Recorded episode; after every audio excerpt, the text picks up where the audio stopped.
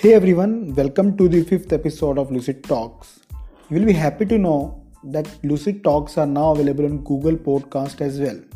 Do review, do share it if you like my content.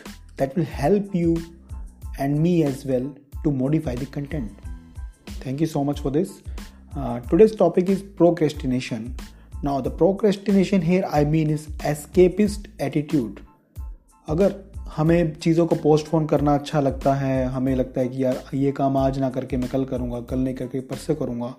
So that means हमें procrastination करने की habit है and it is not a good habit if you want to achieve anything in your life तो ये problem ये मुझे काफ़ी लंबे समय तक रही है, और इसीलिए मैं आपको आज ये डिस्कस करने वाला हूँ। सो प्रोक्रेस्टिनेशन अगर आप गूगल पे डालते हैं इस वर्ड को will get a definition the definition is the act of putting off doing something that you should do till another day or time because you do not want to do it. Okay so that means आप एक काम को delay कर रहे हैं बार बार आप कल के ऊपर छोड़ रहे हैं, परसों के ऊपर छोड़ रहे हैं so that is the procrastination and one more definition from the Google procrastination may cause one to lose a good opportunity तो आपके पास आज कोई अपॉर्चुनिटी है फॉर एग्ज़ाम्पल आपको आज कोई एक जॉब ऑफ़र हो रही है या आपको कोई एक नया एक एक कुछ नया असाइनमेंट आपको आज ऑफ़र हो रहा है, लेकिन आपको उस करने का मन नहीं है। Reason being you are not feeling like energetic and you don't have any priorities कि आपकी, आपको खुद नहीं पता कि आपका डे कैसे जाने वाला है, आपको खुद को नहीं पता आपका आपका वीक कैसे जाने वाला है। तो ये प्रॉब्लम आपके पास सबसे ज़्यादा आएगी and you will be thinking like आप अपॉर्चुनिटी को ग्रैब नहीं कर पाएँगे। तो ये तो एक सबसे बड़ा लॉस है जो प्रोक्रेस्टिनेशन जो लोग करते हैं, उनको होता है। And procrastination is the avoidance of doing a task that need to be accomplished by a certain deadline. तो जिन लोगों को डेडलाइन पे काम करना पसंद नहीं है फॉर एग्जांपल कि कोई इम्प्लॉयज़ होते हैं काफ़ी सारे कि वो चाहते हैं कि यार ये डेडलाइन पे नहीं मैं काम करना चाहता I just postpone it for today and tomorrow I do this तो जब वो कल अगले दिन आता तो एक एक काम और उसको जो है वेट कर रहा होता है एंड एक पायल अप हो जाता है कि लाइक एक क्यू बन जाती है काम की, बहुत सारे वर्क्स की एंड उनको ये समझ में नहीं आता कि कहाँ से शुरू करें और कहाँ से इसको ख़त्म करें। तो procrastination even like gives you stressful environment at your work place और ये सबसे बड़ी प्रॉब्लम है प्रोक्रेस्टिनेशन की। अब प्रॉब्लम ये है कि लोग आइडेंटिफाई नहीं कर पाते कि they are analysis like paralysis by analysis वो इतना एनालिसिस करते हैं कि उनको पैरालाइज हो जाता है। एनालिसिस करने का और and they do not know कि इसके कॉन्सिक्वेंसेस क्या होने वाला है, कि कितना हैम्पर करने वाला है वो आपकी सक्सेस को और आपकी लाइफ को। सो क्वेश्चन ये राइज होता है कि why does it happen is there any solution of it do want to overcome it क्या आप इसको ठीक करना चाहते हैं? तो yes there is a solution like Benjamin Franklin ने एक बात बोली है never leave till tomorrow which you can do today so इसके बारे में बात करते हैं।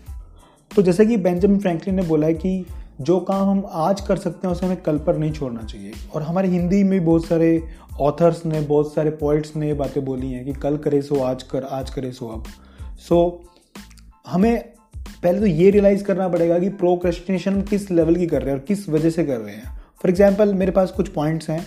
Like first is lack of formalize goals जब हमारे पास फॉर्मलाइज गोल्स नहीं होते हमें ये नहीं पता होता कि हमने अपने दिन को कैसे यूटिलाइज करना है। हमने अपने वीक को कैसे यूटिलाइज करना है? हमने अपने मंथ को कैसे यूटिलाइज करना है? At least we should have some kind of planning तो ये एक बड़ी भारी प्रॉब्लम है जो most of the most of the person के साथ रहती है। तो इसके बारे में हम डिटेल में बात करेंगे नेक्स्ट एपिसोड्स में। And second point is not accepting the responsibility not means आप रिस्पॉन्सिबिलिटी को एक्सेप्ट नहीं कर रहे हो, अपनी उसको पोस्टपोन कर रहे हो कि नहीं यार, ये आज नहीं, ये तो मैं कल भी कर सकता हूँ। ये रिस्पॉन्सिबिलिटी नहीं है, ये तो जस्ट एक, अभी एक फालतू का काम है और ये मैं इसको अवॉइड कर सकता हूँ। Third one would be like no planning और पुअर प्लानिंग अगेन वही बात आ गई कि प्लानिंग करी नहीं है या तो या फिर करी है तो वो बहुत ही पुअर प्लानिंग करी है, सब कुछ उसमें मैसअप क्रिएट हो गया है और उसके बाद उस काम को करने का किसी को मन नहीं करेगा। It would be like over ambitious हम ज़िंदगी में बहुत कुछ पाना चाहते हैं, बहुत हमारे, बहुत सारे हमने डिज़ायर्स पाल रखी हैं, लेकिन हमें उनको गोल्स में कन्वर्ट करना नहीं आता। फियर ऑफ़ फेलियर कि लोग क्या कहेंगे? सबसे बड़ा लोग क्या कहेंगे? लोग। ये संदीप महेश्वरी भी कहते हैं बात। तो that is the big problem कि अगर आपको ये प्रॉब्लम है नो प्रिपरेशन हम लोग हमने उस काम की तैयारी ही नहीं कर रखी कुछ भी। लैक ऑफ़ फोकस फोकस नहीं है काम करने के ऊपर कि हमने मल्टीपल फोकसेस हैं या फिर हम लोग ये भी करना चाहते हैं, ये भी करना चाहते हैं, ये भी करना चाहते हैं, और हम कुछ भी नहीं कर पा रहे हैं। No priority again same thing so a lot of problems occur जब आप प्रोक्रेस्टिनेशन करते हैं, या इन सब प्रॉब्लम्स की वजह से प्रोक्रेस्टिनेशन होती है।